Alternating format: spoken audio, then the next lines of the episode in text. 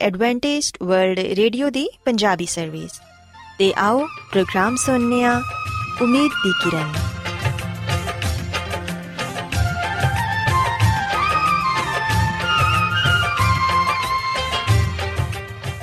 ਸਾਥਿਓ, ਪ੍ਰੋਗਰਾਮ ਉਮੀਦ ਦੀ ਕਿਰਨ ਦੇ ਨਾਲ ਮੈਂ ਤੁਹਾਡੀ ਮੇਜ਼ਬਾਨ ਫਰਾਸਲੀਮ ਤੁਹਾਡੀ ਖidmat 'ਚ ਹਾਜ਼ਰ ਹਾਂ। ਸਾਡੀ ਪੂਰੀ ਟੀਮ ਵੱਲੋਂ ਪ੍ਰੋਗਰਾਮ ਸੁਣਨ ਵਾਲੇ ਸਾਰੇ ਸਾਥੀਆਂ ਨੂੰ ਸਾਡਾ ਪਿਆਰ ਭਰਾ ਸਲਾਮ ਕਬੂਲ ਹੋਏ। ਸਾਥਿਓ, ਉਮੀਦ ਕਰਨੀਆ ਕਿ ਤੁਸੀਂ ਸਾਰੇ ਖੁਦਾ ਤਾਲਾ ਦੇ ਫਜ਼ਲੋ ਕਰਮ ਨਾਲ ਖੈਰੀਅਤ ਨਾਲ ਹੋ। ਤੇ ਸਾਡੀ ਇਹ ਦੁਆ ਹੈ ਕਿ ਤੁਸੀਂ ਜਿੱਥੇ ਕਿਤੇ ਵੀ ਰਹੋ, ਖੁਦਾਵੰਦ ਖੁਦਾ ਤੁਹਾਡੇ ਨਾਲ ਹੋਣ ਤੇ ਤੁਹਾਡੀ ਹਿਫਾਜ਼ਤ ਤੇ ਰਹਿਨਮਾਈ ਕਰਨ। ਸਾਥਿਓ, ਇਸ ਤੋਂ ਪਹਿਲਾਂ ਕਿ ਅੱਜ ਦੇ ਪ੍ਰੋਗਰਾਮ ਨੂੰ ਸ਼ੁਰੂ ਕੀਤਾ ਜਾਏ, ਆਓ ਪਹਿਲਾਂ ਪ੍ਰੋਗਰਾਮ ਦੀ ਤਫਸੀਲ ਸੁਣ ਲਵੋ। ਤਫਸੀਲ ਕੁਝ ਇਸ ਤਰ੍ਹਾਂ ਹੈ ਕਿ ਪ੍ਰੋਗਰਾਮ ਦਾ ਆਗਾਜ਼ ਮਾਮੂਲ ਦੇ ਮੁਤਾਬਿਕ ਇੱਕ ਰੂਹਾਨੀ ਗੀਤ ਨਾਲ ਕੀਤਾ ਜਾਏਗਾ। ਤੇ ਗੀਤ ਦੇ ਬਾਅਦ ਬੱਚਿਆਂ ਦੇ ਲਈ ਬਾਈਬਲ ਮੁਕੱਦਸ ਚੋਂ ਬਾਈਬਲ ਕਹਾਣੀ ਪੇਸ਼ ਕੀਤੀ ਜਾਏਗੀ ਤੇ ਸਾਥੀਓ ਪ੍ਰੋਗਰਾਮ ਦੇ ਆਖਿਰ 'ਚ ਖੁਦਾਵੰਦ ਦੇ ਖਾਦਮ ਅਜ਼ਮਤ ਇਮਨੁਅਲ ਖੁਦਾਵੰਦ ਦੇ ਅਲਾਹੀ ਪਾਕਲਾਮ ਚੋਂ ਪੈਗਾਮ ਪੇਸ਼ ਕਰਨਗੇ ਆਓ ਸਾਥੀਓ ਸਭ ਤੋਂ ਪਹਿਲਾਂ ਖੁਦਾਵੰਦ ਦੀ ਤਾਰੀਫ 'ਚ ਇਹ ਖੂਬਸੂਰਤ ਗੀਤ ਸੁਣਨੇ ਆ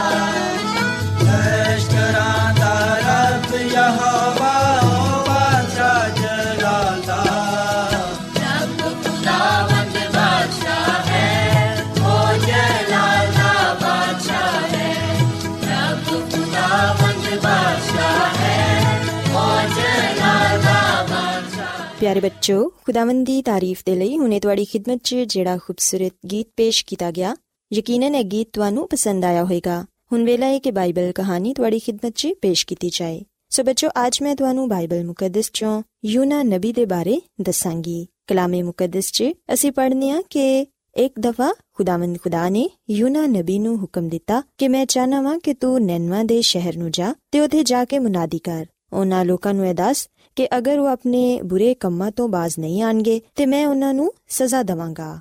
ਪਿਆਰੇ ਬੱਚੋ ਅਸੀਂ ਵੇਖਿਆ ਕਿ ਯੂਨਾ ਨਬੀ ਨੇ ਇਹ ਸੋਚਿਆ ਕਿ ਨੈਨਵਾ ਦੇ ਲੋਕ ਤੇ ਮੇਰੀ ਕੌਮ ਦੇ ਦੁਸ਼ਮਣ ਨੇ। ਮੈਂ ਆਪਣੇ ਦੁਸ਼ਮਣਾਂ 'ਚ ਜਾਣਾ ਨਹੀਂ ਚਾਹੁੰਦਾ। ਤੇ ਅਸੀਂ ਵੇਖਿਆ ਕਿ ਉਹਨੇ ਇਹ ਖਿਆਲ ਕੀਤਾ ਕਿ ਮੈਂ ਖੁਦਾ ਦੇ ਹਜ਼ੂਰ ਤੋਂ ਭੱਜ ਕੇ ਦੂਸਰੇ ਮੁਲਕ ਚਲਾ ਜਾਵਾਂਗਾ। ਪਿਆਰੇ ਬੱਚਿਓ, ਖੁਦਾਵੰਦ ਨੇ ਉਹਨੂੰ ਇਹ ਹੁਕਮ ਦਿੱਤਾ ਸੀ ਕਿ ਉਹ ਮਸ਼ਰਕ ਨੂੰ ਜਾਏ, ਮਗਰ ਯੂਨਾ ਮਗਰਿਬ ਦੀ ਤਰਫ ਚੱਲ ਪਿਆ। ਉਹਦਾ ਖਿਆਲ ਸੀ ਕਿ ਸ਼ਾਇਦ ਖੁਦਾਵੰਦ ਇੰਨੀ ਦੂਰ ਹੈ ਕਿ ਮੈਨੂੰ ਲੱਭ ਨਹੀਂ ਸਕਦਾ।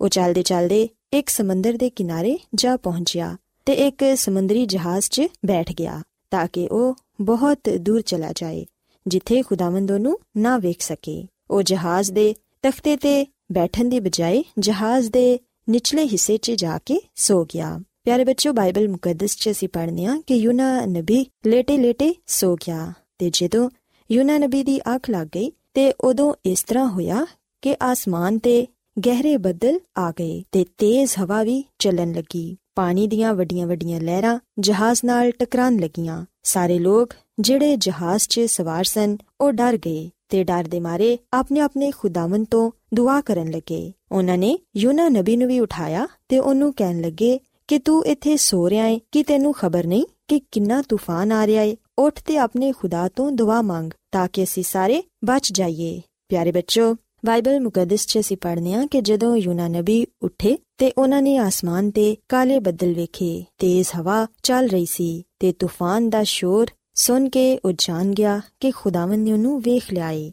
ਯੂਨਾ ਨਬੀ ਉਸ ਜਹਾਜ਼ 'ਚ ਜਿਹੜੇ ਲੋਕ ਸਵਾਰ ਸਨ, ਉਹਨਾਂ ਨੂੰ ਕਹਿਣ ਲੱਗਾ ਕਿ ਇਹ ਤੂਫਾਨ ਮੇਰੀ ਵਜ੍ਹਾ ਤੋਂ ਆਇਆ ਏ। ਕਿਉਂਕਿ ਮੈਂ ਬਦੀ ਕੀਤੀ ਏ ਤੇ ਖੁਦਾਵੰਦ ਦੀ ਨਾਫਰਮਾਨੀ ਕੀਤੀ ਏ ਯੂਨਾ ਨਬੀ ਨੇ ਉਸ ਜਹਾਜ਼ 'ਚ ਜਿਹੜੇ ਲੋਕ ਬੈਠੇ ਸਨ ਉਹਨਾਂ ਨੂੰ ਇਹ ਕਿਹਾ ਕਿ ਅਗਰ ਤੁਸੀਂ ਮੈਨੂੰ ਇਸ ਸਮੁੰਦਰ 'ਚ ਸੁੱਟ ਦਵੋਗੇ ਤੇ ਫਿਰ ਇਹ ਤੂਫਾਨ ਰੁਕ ਜਾਏਗਾ। ਲੇਕਿਨ ਬੱਚੋ, ਅਸੀਂ ਵੇਖਿਆ ਕਿ ਉਹ ਲੋਕ ਯੂਨਾ ਨਬੀ ਦੇ ਨਾਲ ਇਸ ਤਰ੍ਹਾਂ ਦਾ ਸਲੂਕ ਕਰਨਾ ਨਹੀਂ ਚਾਹੁੰਦੇ ਸਨ। ਇਸ ਲਈ ਉਹਨਾਂ ਨੇ ਜਹਾਜ਼ ਨੂੰ ਕੰਟਰੋਲ ਕਰਨ ਦੀ ਬੜੀ ਕੋਸ਼ਿਸ਼ ਕੀਤੀ, ਮਗਰ ਉਹ ناکਾਮਯਾਬ ਰਹੇ ਤੇ ਫਿਰ ਉਹਨਾਂ ਨੇ ਫੈਸਲਾ ਕੀਤਾ ਕਿ ਅਸੀਂ ਯੂਨਾ ਨੂੰ ਸਮੁੰਦਰ 'ਚ ਸੁੱਟ ਦਵਾਂਗੇ। ਤੇ ਬੱਚੋ, ਬਾਈਬਲ ਮੁਕੱਦਸ 'ਚ ਅਸੀਂ ਪੜ੍ਹਨੇ ਆ ਕਿ ਜਿਵੇਂ ਹੀ ਉਹਨਾਂ ਨੇ ਯੂਨਾ ਨਬੀ ਨੂੰ ਪਾਣੀ 'ਚ ਸੁੱਟਿਆ, ਉਦੋਂ ਇੱਕਦਮ ਤੂਫਾਨ ਥਮ ਗਿਆ ਤੇ ਹਵਾ ਵੀ ਰੁਕ ਗਈ।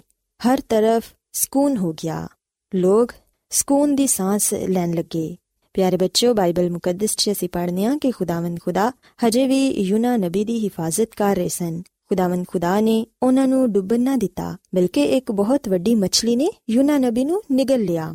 ਇਹ ਹਕੀਕਤ ਹੈ ਕਿ ਮੱਛਲੀ ਦੇ ਪੇਟ 'ਚ ਜ਼ਿੰਦਾ ਰਹਿਣਾ ਕੋਈ ਆਸਾਨ ਗੱਲ ਨਹੀਂ। ਲੇਕਿਨ ਖੁਦਾਵੰਦ ਖੁਦਾ ਨੇ ਯੂਨਾ ਨਬੀ ਨੂੰ ਤੌਬਾ ਕਰਨ ਦਾ ਮੌਕਾ ਦਿੱਤਾ। ਤੇ ਬੱਚੋ ਅਸੀਂ ਵਹਿਨੀਆਂ ਕਿ ਉਦੋਂ ਯੂਨਾ ਨਬੀ ਨੇ ਮੱਛਲੀ ਦੇ ਪੇਟ 'ਚ ਆਪਣੀ ਨਾਫਰਮਾਨੀ ਤੇ ਅਫਸੋਸ ਕੀਤਾ ਤੇ ਉਹਨੇ ਸੋਚਿਆ ਕਿ ਖੁਦਾਵੰਦ ਇੱਥੇ ਵੀ ਮੈਨੂੰ ਵੇਖ ਰਹੇ ਨੇ। ਲਿਹਾਜ਼ਾ ਉਹਨੇ ਮਾਫੀ ਮੰਗੀ ਤੇ ਇਹ ਕਿਹਾ ਕਿ ਮੈਂ ਖੁਦਾਵੰਦ ਦੀ ਫਰਮਾਬਰਦਾਰੀ ਕਰਾਂਗਾ। ਪਿਆਰੇ ਬੱਚੋ, ਉਦੋਂ ਯੂਨਾ ਨਬੀ ਨੇ ਖੁਦਾਵੰਦ ਦਾ ਫਰਮਾਬਰਦਾਰ ਰਹਿਣ ਦਾ ਵਾਅਦਾ ਕੀਤਾ ਤੇ ਫਿਰ ਖੁਦਾਵੰਦ ਨੇ ਮੱਛਲੀ ਨੂੰ ਇੱਕ ਕਿਨਾਰੇ ਤੇ ਭੇਜਿਆ ਤੇ ਮੱਛਲੀ ਨੇ ਯੂਨਾ ਨਬੀ ਨੂੰ ਉਸ ਕਿਨਾਰੇ ਤੇ ਉਗਲ ਦਿੱਤਾ। ਇਸ ਵਾਰੀ ਯੂਨਾ ਨਬੀ ਖੁਦਾਵੰਦ ਦੇ ਕਹਿਣ ਤੇ ਨੈਨਵਾ ਸ਼ਹਿਰ ਨੂੰ ਗਏ ਤੇ ਉੱਥੇ ਜਾ ਕੇ ਉਹਨਾਂ ਨੇ ਇਹ ਮੁਨਾਦੀ ਕੀਤੀ ਕਿ 40 ਦਿਨਾਂ 'ਚ ਨੈਨਵਾ ਤਬਾਹ ਹੋ ਜਾਏਗਾ। ਪਿਆਰੇ ਬੱਚੋ, ਅਸੀਂ ਵੇਖਨੇ ਕਿ ਯੂਨਾ ਨਬੀ ਦਿਲੋਂ ਖੁਸ਼ ਸੀ ਕਿ ਉਹਦੀ ਕੌਮ ਦੇ ਦੁਸ਼ਮਣ ਤਬਾਹ ਹੋ ਜਾਣਗੇ। ਲੇਕਿਨ ਅਸੀਂ ਵੇਖਨੇ ਕਿ ਉਸ ਕੌਮ ਦੇ ਲੋਕ ਇਹ ਸੁਣ ਕੇ ਖੌਫਜ਼ਦਾ ਹੋ ਗਏ ਤੇ ਉਹਨਾਂ ਨੇ ਖੁਦਾਵੰਦ ਕੋਲੋਂ ਮਾਫੀ ਮੰਗੀ। ਉਹਨਾਂ ਨੂੰ ਅਹਿਸਾਸ ਹੋ ਗਿਆ ਕਿ ਉਹਨਾਂ ਨੇ ਬਹੁਤ ਬਦੀ ਕੀਤੀ ਏ ਤੇ ਫਿਰ ਉਸ ਸ਼ਹਿਰ ਦੇ ਬਾਦਸ਼ਾਹ ਨੇ ਵੀ ਕਿਹਾ ਕਿ ਅਸੀਂ ਸਾਰੇ ਮਿਲ ਕੇ ਦੁਆ ਕਰਾਂਗੇ। ਸ਼ਾਇਦ ਖੁਦਾਵੰਦ ਨੂੰ ਸਾਡੇ ਤੇ ਰਹਿਮ ਆ ਜਾਏ ਤੇ ਉਹ ਸਾਨੂੰ ਮਾਫ ਕਰ ਦੇਵੇ। ਪਿਆਰੇ ਬੱਚਿਓ, ਅਸੀਂ ਵੇਖਿਆ ਕਿ ਨੈਨਵਾ ਦੇ ਲੋਕ ਸਾਰੇ ਮਿਲ ਕੇ ਦੁਆ ਕਰਨ ਲੱਗੇ ਤੇ ਉਹਨਾਂ ਨੇ ਖੁਦਾਵੰਦ ਕੋਲੋਂ ਮਾਫੀ ਮੰਗੀ ਤੇ ਫਿਰ ਬਾਈਬਲ ਮੁਕੱਦਸ 'ਚ ਅਸੀਂ ਪੜ੍ਹਨੇ ਆ ਕਿ ਖੁਦਾਵੰਦ ਖੁਦਾ ਨੇ ਉਹਨਾਂ ਲੋਕਾਂ ਦੀ ਦੁਆ ਸੁਣ ਲਈ। ਖੁਦਾਵੰਦ ਨੇ ਉਹਨਾਂ ਤੇ ਰਹਿਮ ਕੀਤਾ ਤੇ ਇਸ ਦੌਰਾਨ ਯੂਨਾ ਨਬੀ ਵੀ ਨੈਨਵਾ ਦੇ ਕੋਲ ਇੱਕ ਛੋਟੀ ਪਹਾੜੀ ਤੇ ਬੈਠੇ ਰਹੇ ਤੇ ਜਿਸ ਪਹਾੜੀ ਤੇ ਉਹ ਬੈਠੇ ਸਨ, ਉਥੇ ਇੱਕ ਬੇਲ ਉਗੀ ਤੇ ਬੱਚੇ ਸੀ ਵੇਖਿਆ ਕਿ ਉਹ ਬੇਲ ਬਹੁਤ ਜਲਦ ਵਧ ਗਈ। ਉਹ ਬੇਲ ਇੰਨੀ ਵੱਡੀ ਸੀ ਕਿ ਉਹਦੇ ਸਾਇ ਤਲੇ ਯੂਨਾ ਨਬੀ ਆਰਾਮ ਕਰ ਸਕਦੇ ਸਨ ਤੇ ਫਿਰ ਜਦੋਂ ਸਵੇਰ ਹੋਈ ਤੇ ਉਦੋਂ ਇਸ ਤਰ੍ਹਾਂ ਹੋਇਆ ਕਿ ਖੁਦਾਵੰਦ ਨੇ ਇੱਕ ਕੀੜਾ ਭੇਜਿਆ, ਜਿਹੜਾ ਕਿ ਉਸ ਬੇਲ ਦੀਆਂ ਜੜਾਂ ਨੂੰ ਖਾ ਗਿਆ। ਇਹਦੇ ਤੇ ਯੂਨਾ ਨਬੀ ਬਹੁਤ ਨਾਰਾਜ਼ ਹੋਏ ਕਿ ਬੇਲ ਕਿਉਂ ਸੁੱਕ ਗਈ ਏ? ਹੁਣ ਖੁਦਾਵੰਦ ਖੁਦਾ ਨੇ ਯੂਨਾ ਨਬੀ ਨੂੰ ਸਮਝਾਇਆ ਕਿ ਉਹ ਗਲਤ ਰਸਤੇ ਤੇ ਵੇ। ਖੁਦਾਵੰਦ ਨੇ ਉਹਨੂੰ ਕਿਹਾ ਕਿ ਯੂਨਾ, ਤੂੰ ਇੱਕ ਬੇਲ ਦੇ ਸੁੱਕ ਜਾਣ ਦੀ ਵਜ੍ਹਾ ਤੋਂ ਇੰਨਾ ਨਾਰਾਜ਼ ਹੋ ਰਿਹਾ ਏ, ਜਿੰਨੂੰ ਤੂੰ ਬੋਇਆ ਤੱਕ ਨਹੀਂ। ਤੇ ਫਿਰ ਕੀ ਮੈਂ ਨੈਨਵਾ ਸ਼ਹਿਰ ਦਾ ਖਿਆਲ ਨਹੀਂ ਕਰਾਂਗਾ, ਜਿੰਦੇ 'ਚ ਹਜ਼ਾਰਾਂ ਲੋਕ ਰਹਿੰਦੇ ਨੇ। ਪਿਆਰੇ ਬੱਚੋ ਇਹ ਗੱਲ ਸੁਣ ਕੇ ਯੂਨਾ ਨਬੀ ਨੂੰ ਆਪਣੀ ਗਲਤੀ ਤੇ ਅਫਸੋਸ ਹੋਇਆ ਤੇ ਉਹਨਾਂ ਨੇ ਖੁਦਾਵੰਦ ਕੋਲੋਂ ਮਾਫੀ ਮੰਗੀ। ਸੋ ਬੱਚੋ ਅਸੀਂ ਵੇਖਿਆ ਕਿ ਨੈਨਵਾ ਸ਼ਹਿਰ ਦੇ ਲੋਕਾਂ ਨੇ ਆਪਣੇ ਗੁਨਾਹਾਂ ਦਾ ਇਕਰਾਰ ਕੀਤਾ ਤੇ ਉਹਨਾਂ ਨੇ ਖੁਦਾਵੰਦ ਕੋਲੋਂ ਮਾਫੀ ਮੰਗੀ ਤੇ ਖੁਦਾਵੰਦ ਖੁਦਾ ਨੇ ਉਸ ਸ਼ਹਿਰ ਨੂੰ ਤਬਾਹ ਨਾ ਕੀਤਾ, ਬਲਕਿ ਉਸ ਸ਼ਹਿਰ 'ਚ ਜਿੰਨੇ ਵੀ ਲੋਕ ਸਨ, ਉਹਨਾਂ ਨੂੰ ਬਚਾ ਲਿਆ। ਸੋ ਬੱਚੋ, ਯਾਦ ਰੱਖੋ ਕਿ ਅਗਰ ਅੱਜ ਅਸੀਂ ਵੀ ਸੱਚੇ ਦਿਲ ਨਾਲ ਖੁਦਾਵੰਦ ਕੋਲੋਂ ਮਾਫੀ ਮੰਗਨੇ ਆ ਤੇ ਫਿਰ ਯਕੀਨਨ ਖੁਦਾਵੰਦ ਖੁਦਾ ਸਾਨੂੰ ਮਾਫ ਕਰਨਗੇ। ਇਸੇ ਤਰ੍ਹਾਂ ਇਹ ਗੱਲ ਵੀ ਯਾਦ ਰੱਖੋ ਕਿ ਜਿਵੇਂ ਯੂਨਾ ਨਬੀ ਖੁਦਾਵੰਦ ਦੀ ਨਜ਼ਰ ਤੋਂ ਪਾਜ ਰਿਹਾ ਸੀ, ਅਸਾਂ ਖੁਦਾਵੰਦ ਦੀ ਨਜ਼ਰ ਤੋਂ ਨਹੀਂ ਪਛਣਾ ਬਲਕਿ ਅਸਾਂ ਖੁਦਾਵੰਦ ਖੁਦਾ ਦੇ ਹੁਕਮਾਂ ਤੇ ਅਮਲ ਕਰਨਾ ਹੈ ਕਿਉਂਕਿ ਉਹ ਸਾਨੂੰ ਹਰ ਜਗ੍ਹਾ ਵੇਖਦੇ ਨੇ, ਉਹਨਾਂ ਦੀ ਨਜ਼ਰ ਹਰ ਇੱਕ ਸ਼ਖਸ ਤੇ ਵੇ। ਪਿਆਰੇ ਬੱਚੋ, ਅਗਰ ਅਸੀਂ ਅਚਾਨਿਆ ਕਿ ਅਸੀਂ ਖੁਦਾਵੰਦ ਦੇ ਬੇਟੇ ਤੇ ਬੇਟੀਆਂ ਕਹਿਲਾਈਏ ਤੇ ਫਿਰ ਉਹਨਾਂ ਦੇ ਹੁਕਮਾਂ ਤੇ ਅਮਲ ਕਰਨਾ ਸਾਡਾ ਫਰਜ਼ ਹੈ ਉਮੀਦ ਕਰਨੀਆ ਕਿ ਅੱਜ ਦੀ ਬਾਈਬਲ ਕਹਾਣੀ ਤੁਹਾਨੂੰ ਪਸੰਦ ਆਈ ਹੋਵੇਗੀ।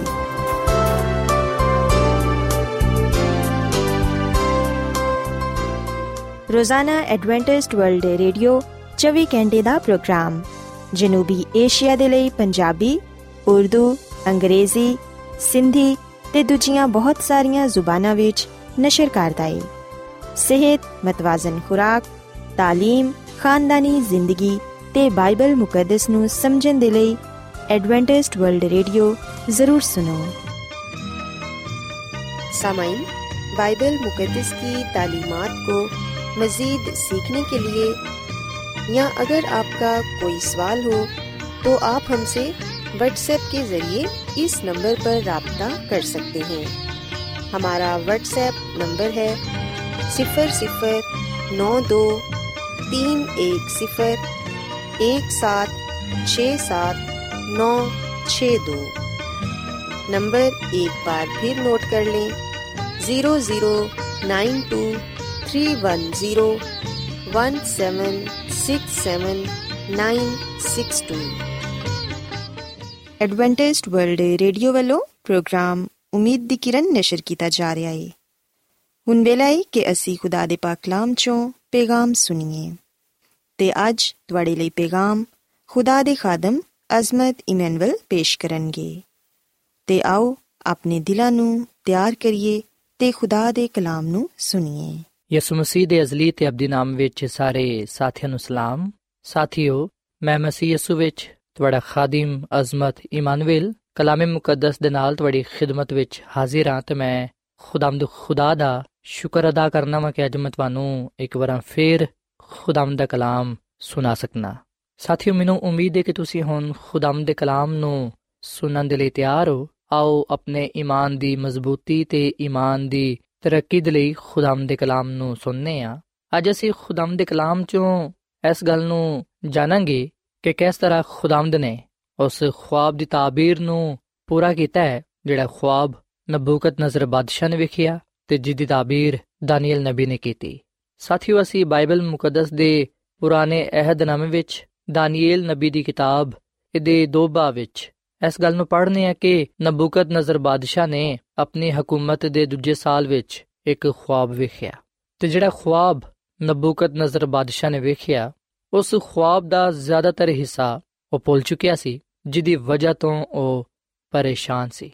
ਕੁਝ ਖੁਆਬ ਉਹਨੂੰ ਯਾਦ ਸੀ ਸੋ ਉਹਨੇ ਚਾਹਿਆ ਕਿ ਕਿਉਂ ਨਾ ਮੈਂ ਜਿਹੜਾ ਖੁਆਬ ਵੇਖਿਆ ਉਹਨੂੰ ਜਾਣਾ ਔਰ ਫਿਰ ਉਹਦੀ ਕੀ ਤਾਬੀਰ ਹੋਏਗੀ ਸੋ ਇਹਨਾਂ ਗੱਲਾਂ ਨੂੰ ਜਾਣਨ ਦੇ ਲਈ ਨਬੂਕਤ ਨਜ਼ਰ ਬਾਦਸ਼ਾਹ ਨੇ ਬਾਬਲ ਮੁਲਕ ਦੇ तमाम ਫਾਲਗਿਰਾਂ ਨੂੰ ਨਜੂਮੀਆਂ ਨੂੰ ਜਾਦੂਗਰਾਂ ਨੂੰ ਕਸਦੀਆਂ ਨੂੰ ਬੁਲਾਇਆ ਤੇ ਉਹਨੇ ਸਾਰਿਆਂ ਨੂੰ ਦੱਸਿਆ ਕਿ ਮੈਂ ਇੱਕ ਖੁਆਬ ਵੇਖਿਆ ਹੈ ਤੇ ਮੈਂ ਉਸ ਖੁਆਬ ਨੂੰ ਜਾਣਨਾ ਚਾਹਨਾ ਵਾਂ ਉਹਦੀ ਤਾਬੀਰ ਤੋਂ ਵਾਕਿਫ ਹੋਣਾ ਚਾਹਨਾ ਵਾਂ ਤੇ ਜਿਹੜਾ ਮੈਨੂੰ ਮੇਰਾ ਖੁਆਬ ਦੱਸੇਗਾ ਤੇ ਫਿਰ ਉਹਦੀ ਤਾਬੀਰ ਦੱਸੇਗਾ ਮੈਂ ਉਹਨੂੰ ਬੜਾ ਵੱਡਾ ਇਨਾਮ ਦਵਾਂਗਾ।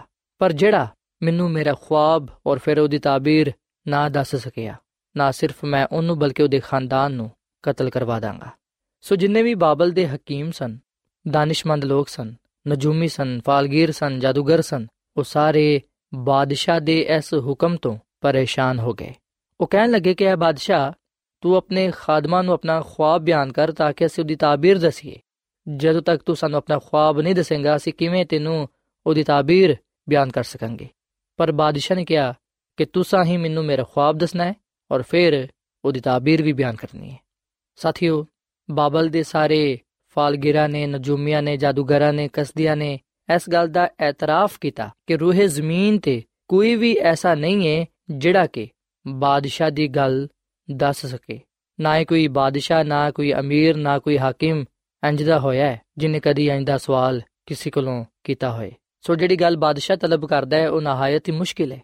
ਦੇਵਤਾਂ ਦੇ ਸਿਵਾ ਜਿਹਦੀ ਸਕੂਨਤ ਇਨਸਾਨਾਂ ਦੇ ਨਾਲ ਨਹੀਂ, ਬਾਦਸ਼ਾਹ ਦੇ ਹਜ਼ੂਰ ਕੋਈ ਉਹਨੂੰ ਬਿਆਨ ਨਹੀਂ ਕਰ ਸਕਦਾ। ਸਾਥੀਓ, ਜਦੋਂ ਬਾਦਸ਼ਾਹ ਨੂੰ ਪਤਾ ਚੱਲਿਆ ਕਿ ਕੋਈ ਵੀ ਮੇਰਾ ਖੁਆਬ ਮੈਨੂੰ ਨਹੀਂ ਦੱਸਣ ਦਿਆ, ਉਸ ਵੇਲੇ ਉਹਨੇ ਇੱਕ ਸ਼ਖਸ ਨੂੰ ਮੁਕਰਰ ਕੀਤਾ ਤਾਂ ਕਿ ਉਹ ਸਾਰੇ ਨਜੂਮੀਆਂ ਨੂੰ, ਫਾਲਗਿਰਾਂ ਨੂੰ, ਜਾਦੂਗਰਾਂ ਨੂੰ, ਹਕਮਤ ਵਾਲੇ ਲੋਕਾਂ ਨੂੰ ਕਤਲ ਕਰ ਦੇਵੇ। ਜਦੋਂ ਆ ਖਬਰ ਦਾਨੀਏਲ ਨਬੀ ਤੇ ਉਹਦੇ ਸਾਥੀਆਂ ਤੱਕ ਪਹੁੰਚੀ, ਉਹਨਾਂ ਨੇ ਉਸ ਸ਼ਖਸ ਕੋਲੋਂ ਦਰਖਾਸਤ ਕੀਤੀ, ਜਿਹਨੂੰ ਬਾਦਸ਼ਾਹ ਨੇ ਲੋਕਾਂ ਨੂੰ ਕਤਲ ਕਰਨ ਦੇ ਲਈ ਮੁਕਰਰ ਕੀਤਾ ਸੀ। ਉਹਨੂੰ ਕਹਿਣ ਲੱਗੇ ਹੋ ਕਿ ਤੂੰ ਬਾਦਸ਼ਾਹ ਨੂੰ ਕਹਿ ਕੇ ਸਾਨੂੰ ਕੁਝ ਮੋਹਲਤ ਦੇ।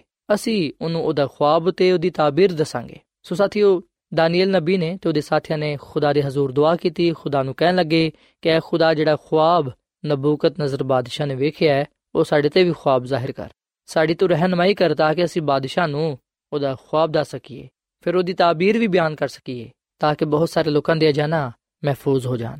ਸੋ ਸਾਥੀਓ, ਅਸੀਂ ਦਾਨੀਏਲ ਦੀ ਕਿਤਾਬ ਦੇ 2 ਬਾਬ ਦੀ 19ਵੀਂ ਆਇਤ ਵਿੱਚ ਇਹ ਗੱਲ ਪੜ੍ਹਨੇ ਆ ਕਿ ਰਾਤ ਨੂੰ ਖੁਆਬ ਵਿੱਚ ਦਾਨੀਏਲ ਤੇ ਉਹ ਰਾਜ਼ ਖੁੱਲ ਗਿਆ ਤੇ ਉਹਨੇ ਖੁਦਾ ਦੇ ਨਾਮ ਨੂੰ ਮੁਬਾਰਕ ਆਖਿਆ। ਸੋ ਖੁਦਾਵੰਦ ਨੇ ਦਾਨੀਏਲ ਨਬੀ ਤੇ ਨਬੂਕਤ ਨਜ਼ਰ ਬਾਦਸ਼ਾਹ ਦਾ ਖੁਆਬ ਜ਼ਾਹਿਰ ਕੀਤਾ ਔਰ ਫਿਰ ਉਹਨੂੰ ਦੀ ਤਾਬੀਰ ਵੀ ਸਮਝਾਈ। ਦਾਨੀਏਲ ਨਬੀ ਨੇ ਬਾਦਸ਼ਾਹ ਦੇ ਹਜ਼ੂਰ ਆ ਕੇ ਆ ਗੱਲ ਕਹੀ ਕਿ ਆਸਮਾਨ ਤੇ ਇੱਕ ਖੁਦਾ ਹੈ ਵੇ ਜਿਹੜਾ ਕਿ ਰਾਜ਼ ਦੇ ਗੱਲਾਂ ਨੂੰ ਆਸ਼ਕਾਰਾ ਕਰਦਾ ਹੈ ਤੇ ਉਹਨੇ ਨਬੂਕਤ ਨਜ਼ਰ ਬਾਦਸ਼ਾਹ ਤੇ ਵੀ ਜ਼ਾਹਿਰ ਕੀਤਾ ਹੈ ਕਿ ਉਹ ਆਖਰੀ ਆਯਾਮ ਵਿੱਚ ਕੀ ਕੁਝ ਕਰੇਗਾ।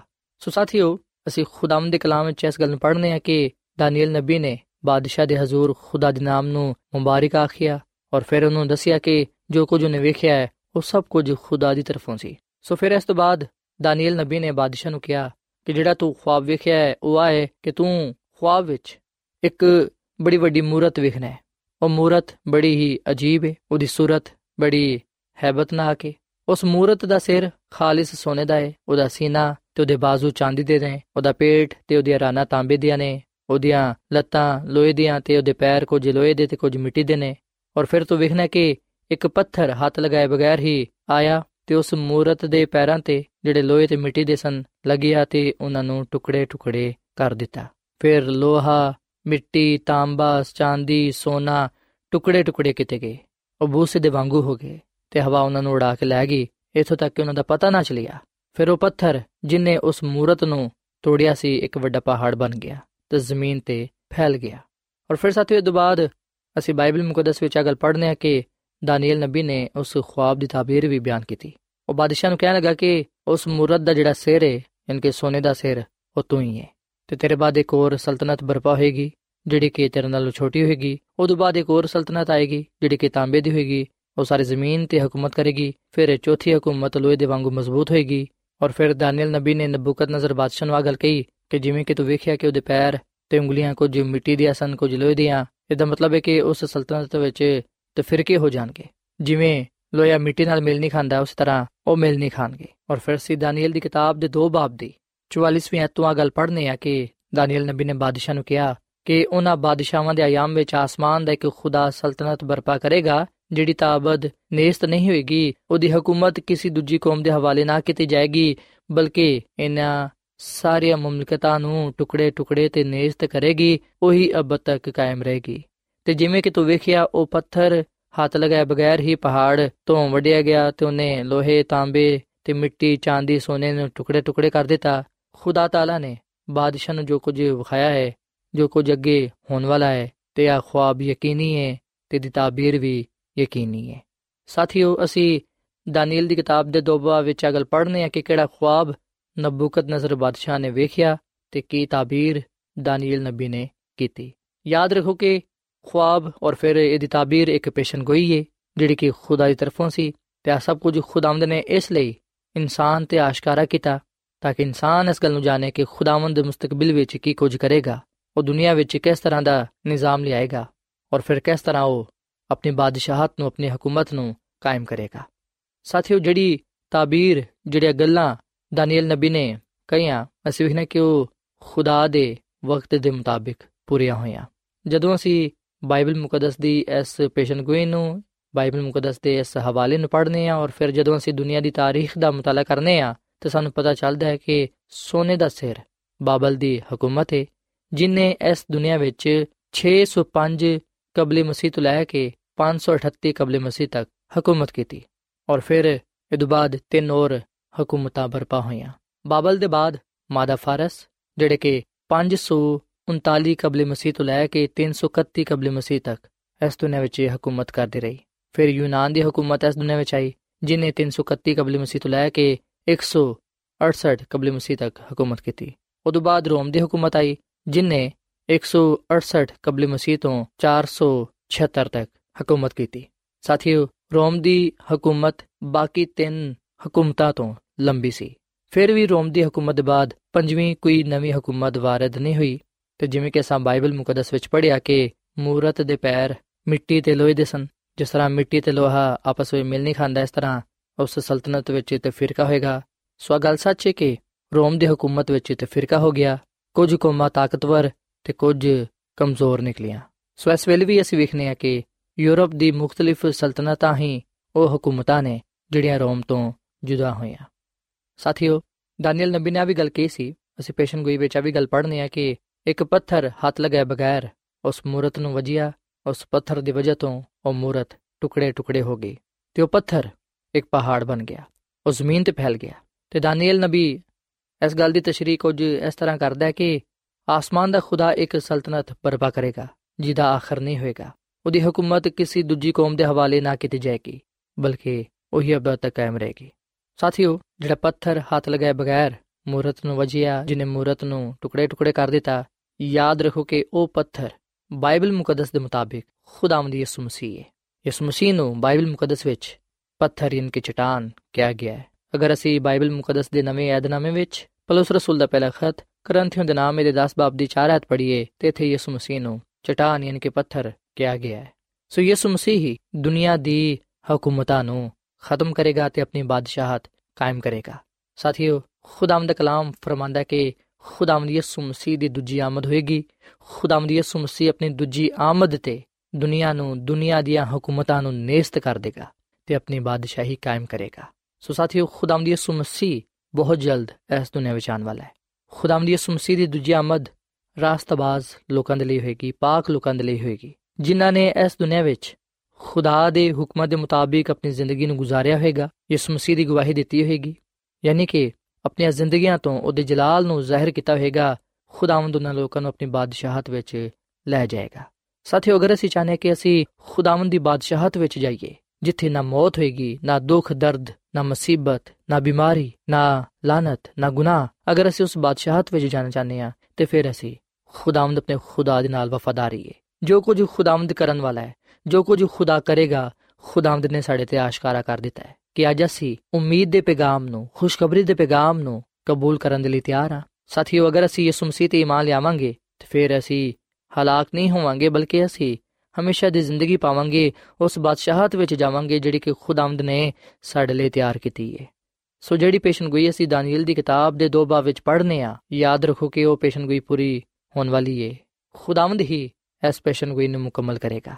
ਆਓ ਅੱਜ ਅਸੀਂ ਖੁਦਾ ਦੇ ਕਲਾਮ ਦੀਆਂ ਗੱਲਾਂ ਨੂੰ ਕਬੂਲ ਕਰੀਏ।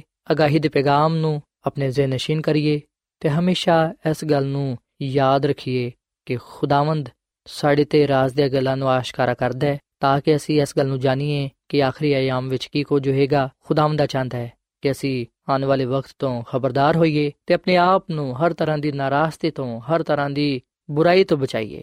ਅਸੀਂ ਆਪਣੇ ਆਪ ਨੂੰ ਗੁਨਾਹ ਤੋਂ ਦੂਰ ਰੱਖੀਏ ਤੇ ਖੁਦਾ ਦੀ ਰਾਸਤਾਬਾਜ਼ੀ ਵਿੱਚ ਜ਼ਿੰਦਗੀ ਗੁਜ਼ਾਰੀਏ, ਤਾਂ ਕਿ ਅਸੀਂ ਉਸ ਬਾਦਸ਼ਾਹਤ ਵਿੱਚ ਜਾਈਏ ਜਿਹੜੀ ਕਿ ਖੁਦਾਵੰਦ ਨੇ ਸਾਡੇ ਲਈ ਤਿਆਰ ਕੀਤੀ ਹੈ ਖੁਦਾਵੰਦ ਗੁਨਾਹ ਨੂੰ ਤੇ ਇਸ ਗੁਨਾਹ ਭਰੀ ਦੁਨੀਆ ਨੂੰ ਖਤਮ ਕਰ ਦੇਗਾ ਉਹ ਨਵਾਂ ਆਸਮਾਨ ਨਵੀਂ ਜ਼ਮੀਨ ਕਾਇਮ ਕਰੇਗਾ ਆਪਣੀ ਬਾਦਸ਼ਾਹਤ ਉੱਥੇ ਕਾਇਮ ਕਰੇਗਾ ਤਾਂ ਕਿ ਅਸੀਂ ਅਬਦੁੱਲ ਆਬਾਦ ਉਹਦੇ ਨਾਲ ਜ਼ਿੰਦਗੀ گزار ਸਕੀਏ ਸੋ ਸਾਥੀਓ ਅੱਜ ਮੈਂ ਤੁਹਾਨੂੰ ਦਾਵਤ ਦੇਣਾ ਵਾਂ ਕਿ ਤੁਸੀਂ ਖੁਦਾਵੰਦ ਯਿਸੂ ਮਸੀਹ ਨੂੰ ਆਪਣਾ ਨਜਾਤ ਦੇਹਿੰਦਾ ਕਬੂਲ ਕਰੋ ਖੁਦਾ ਦੇ ਹੁਕਮਾਂ ਦੇ ਮੁਤਾਬਿਕ ਆਪਣੀਆਂ ਜ਼ਿੰਦਗੀਆਂ ਨੂੰ ਗੁਜ਼ਾਰੋ ਗੁਨਾਹ ਤੋਂ ਦੂਰ ਰਹੋ ਤਾਂ ਕਿ ਤੁਸੀਂ ਖੁਦਾ ਦੇ ਹਜ਼ੂਰ ਰਾਸਤਾਬਾਜ਼ ਠਹਿਰਦੇ ਹੋਇਆਂ ਆਪਣੇ ਆਪ ਨੂੰ ਉਸ ਬਾਦਸ਼ਾਹ ਦੇ ਲਈ ਤਿਆਰ ਕਰ ਸਕੋ, ਜਿਹੜੇ ਕਿ ਖੁਦਾਵੰਦ ਨੇ ਆਪਣੇ ਲੋਕਾਂ ਦੇ ਲਈ ਤਿਆਰ ਕੀਤੀ ਹੈ ਸੋ ਸਾਥੀਓ, ਆਖਰ ਵਿੱਚ ਮੈਂ ਤੁਹਾਡੇ ਨਾਲ ਮਿਲ ਕੇ ਦੁਆ ਕਰਨਾ ਚਾਹਨਾ ਵਾਂ। ਸੋ ਆਓ ਸਾਥੀਓ, ਅਸੀਂ ਦੁਆ ਕਰੀਏ। ਐ ਜ਼ਮੀਨ ਤੇ ਆਸਮਾਨ ਦੇ ਖਾਲਕ ਤੇ ਮਾਲਿਕ ਜ਼ਿੰਦਾ ਖੁਦਾਵੰਦ। ਅਸੀਂ ਤੇਰਾ ਸ਼ੁਕਰ ਅਦਾ ਕਰਨੇ ਆ, ਕਿਉਂਕਿ ਤੂੰ ਹੀ ਤਾਰੀਫ ਤੇ ਤਮਜੀਦ ਦੇ ਲਾਇਕ ਹੈ ਐ ਖੁਦਾਵੰਦ, ਅਸੀਂ ਤੇਰੇ ਨਾਮ ਨੂੰ ਮੁਬਾਰਕ ਕਹਨੇ ਆ। ਤੂੰ ਭਲਾ ਖੁਦਾ ਹੈ ਤੇਰੀ ਸ਼ਫਕਤ ਅਬਦੀ ਹੈ ਤੇ ਤੇਰਾ ਪਿਆਰ ਨਿਰਾਲਾ ਹੈ ਐ ਖੁਦਾਵੰਦ ਜੋ ਕੁਝ ਵੀ ਤੂੰ ਇਨਸਾਨ ਦੇ ਲਈ ਕਰਨਾ ਹੈ, ਐ ਖੁਦਾਵੰਦ, ਉਹਨਾਂ ਕੰਮਾਂ ਵਿੱਚ ਭਲਾਈ ਪਾਈ ਜਾਂਦੀ ਹੈ ਉਹਨਾਂ ਕੰਮਾਂ ਵਿੱਚ ਤੇਰੀ ਕੁਦਰਤ ਤੇ ਤੇਰਾ ਜਲਾਲ ਪਾਇਆ ਜਾਂਦਾ ਹੈ। ਐ ਖੁਦਾਵੰਦ, ਫਜ਼ਲ ਬਖਸ਼ ਕੇ ਅਸੀਂ ਇਸ ਕਲਾਮ ਨੂੰ ਆਪਣੇ ਦਿਲਾਂ ਵਿੱਚ ਰੱਖੀਏ, ਇਸ ਅਗਾਹੀ ਦੇ ਪੈਗਾਮ ਤੋਂ ਆ ਜ਼ਿੰਦਾ ਉਮੀਦ ਤੇ ਇਸ ਖੁਸ਼ਖਬਰੀ ਨੂੰ ਥਾਮੇ ਰੱਖੀਏ ਕਿ ਤੂੰ ਆਪਣੇ ਲੋਕਾਂ ਨੂੰ ਆਪਣੀ ਬਾਦਸ਼ਾਹਤ ਵਿੱਚ ਲੈ ਕੇ ਜਾਏਂਗਾ। ਐ ਖੁਦਾਵੰਦ, ਤੇਰਾ ਕਲਾਮ ਫਰਮਾਂਦਾ ਹੈ ਕਿ ਯਿਸੂ ਮਸੀਹ ਦੀ ਦੂਜੀ ਆਮਦ ਤੇ ਸਾਰੀਆਂ ਹਕੂਮਤਾਂ ਤੂੰ ਨੇਸਤ ਕਰ ਦੇਂਗਾ।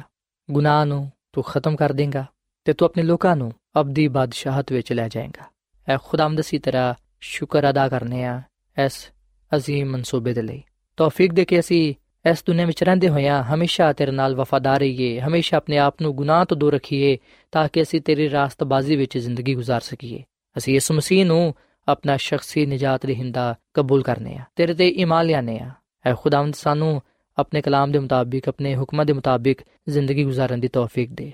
ਮੈਂ ਦੁਆ ਕਰਨਾ ਵਾ, ਇਹਨਾਂ ਪਰਾਵਾਂ ਵਾਸਤੇ, ਇਹਨਾਂ ਪੈਨਾ ਵਾਸਤੇ। ਐ ਖੁਦਾਵੰਦ ਇਹਨਾਂ ਨੇ ਤੇਰੇ ਕਲਾਮ ਨੂੰ ਸੁਨਿਆ ਹੈ, ਇਹਨਾਂ ਨੂੰ ਤੂੰ ਬੜੀ ਬਰਕਤ ਦੇ। ਇਹਨਾਂ ਨੂੰ ਵੀ ਤਿਆਰੀ عطا ਫਰਮਾ। ਐ ਖੁਦਾਵੰਦ, ਫਜ਼ਲ ਦੇ ਕੇ ਅਸੀਂ ਸਾਰੇ ਆਪਣੇ ਆਪ ਨੂੰ ਤੇਰੀ ਆਮਦ ਲਈ ਤਿਆਰ ਕਰ ਸਕੀਏ ਤੇ ਉਸ ਬਾਦਸ਼ਾਹਤ ਦੇ ਲਈ ਵੀ ਤਿਆਰ ਕਰ ਸਕੀਏ, ਜਿਹੜੇ ਕਿ ਤੂੰ ਆਪਣੇ ਲੋਕਾਂ ਦੇ ਲਈ ਤਿਆਰ ਕੀਤੀ ਹੈ ਐ ਖੁਦਾਵੰਦ, ਦੁਆ ਕਰਨੇ ਆ, ਬਿਮਾਰ ਲੋਕਾਂ ਵਾਸਤੇ, ਤੂੰ ਬਿਮਾਰ ਲੋਕਾਂ ਨੂੰ ਸ਼ਿਫਾ ਦੇ। ਅਗਰ ਕੋਈ ਇਸ ਜਮਾਤ ਵਿੱਚ ਬਿਮਾਰ ਹੈ ਤੇ ਤੂੰ ਨੂੰ ਕਾਮਿਲ ਸ਼ਿਫਾ عطا ਫਰਮਾ ਕਿਉਂਕਿ ਸਾਡਾ ਈਮਾਨ ਭਰੋਸਾ ਤੇਰੇ ਤੇ ਵੇ ਸਾਨੂੰ ਤੂੰ ਬੜੀ ਬਰਕਤ ਦੇ ਤੇ ਸਾਨੂੰ ਤੂੰ ਹਮੇਸ਼ਾ ਆਪਣੇ ਨਾਲ ਵਫਾਦਾਰ ਰਹਿਣ ਦੀ ਤੌਫੀਕ عطا ਫਰਮਾ ਕਿਉਂਕਿ ਆ ਸਭ ਕੁਝ ਮੰਗ ਲੈਨੇ ਆ ਖੁਦਾਵੰਦ ਯਿਸੂ ਮਸੀਹ ਦੇ ਨਾਮ ਵਿੱਚ ਆਮੀਨ ਸਾਥਿਓ ਐਡਵੈਂਟਿਸਟ ਵਰਲਡ ਰੇਡੀਓ ਵੱਲੋਂ ਪ੍ਰੋਗਰਾਮ ਉਮੀਦ ਦੀ ਕਿਰਨ ਨਸ਼ਰ ਕੀਤਾ ਜਾ ਰਿਹਾ ਸੀ ਉਮੀਦ ਕਰਨੇ ਆ ਕਿ ਅੱਜ ਦਾ ਪ੍ਰੋਗਰਾਮ ਯਕੀਨਨ ਤੁਹਾਨੂੰ ਪਸੰਦ ਆਇਆ ਹੋਵੇਗਾ। ਸਾਥਿਓ, ਬਾਈਬਲ ਮੁਕੱਦਸ ਦੀ ਸਚਾਈਆਂ ਨੂੰ ਮਜ਼ੀਦ ਸਿੱਖਣ ਦੇ ਲਈ ਤੁਸੀਂ ਸਾਡੇ ਨਾਲ WhatsApp ਦੇ ਜ਼ਰੀਏ ਵੀ rabta ਕਰ ਸਕਦੇ ਹੋ। ਸਾਡਾ WhatsApp ਨੰਬਰ ਹੈ 009017676962 ਨੰਬਰ ਇੱਕ ਵਾਰੀ ਫੇਰ ਲਿਖ ਲਵੋ 0092311767962 ਸਾਥਿਓ, ਕੱਲ ਇਸੇ ਵੇਲੇ ਤੇ ਇਸੇ ਫ੍ਰੀਕਵੈਂਸੀ ਤੇ ਦੁਬਾਰਾ ਤੁਹਾਡੇ ਨਾਲ ਮੁਲਾਕਾਤ ਹੋਏਗੀ। ਹੁਣ ਆਪਣੀ ਮੇਜ਼ਬਾਨ ਫਰਾਸਲੀਮ ਨੂੰ ਇਜਾਜ਼ਤ ਦਿਓ। ਰੱਬ ਰਾਖਾ।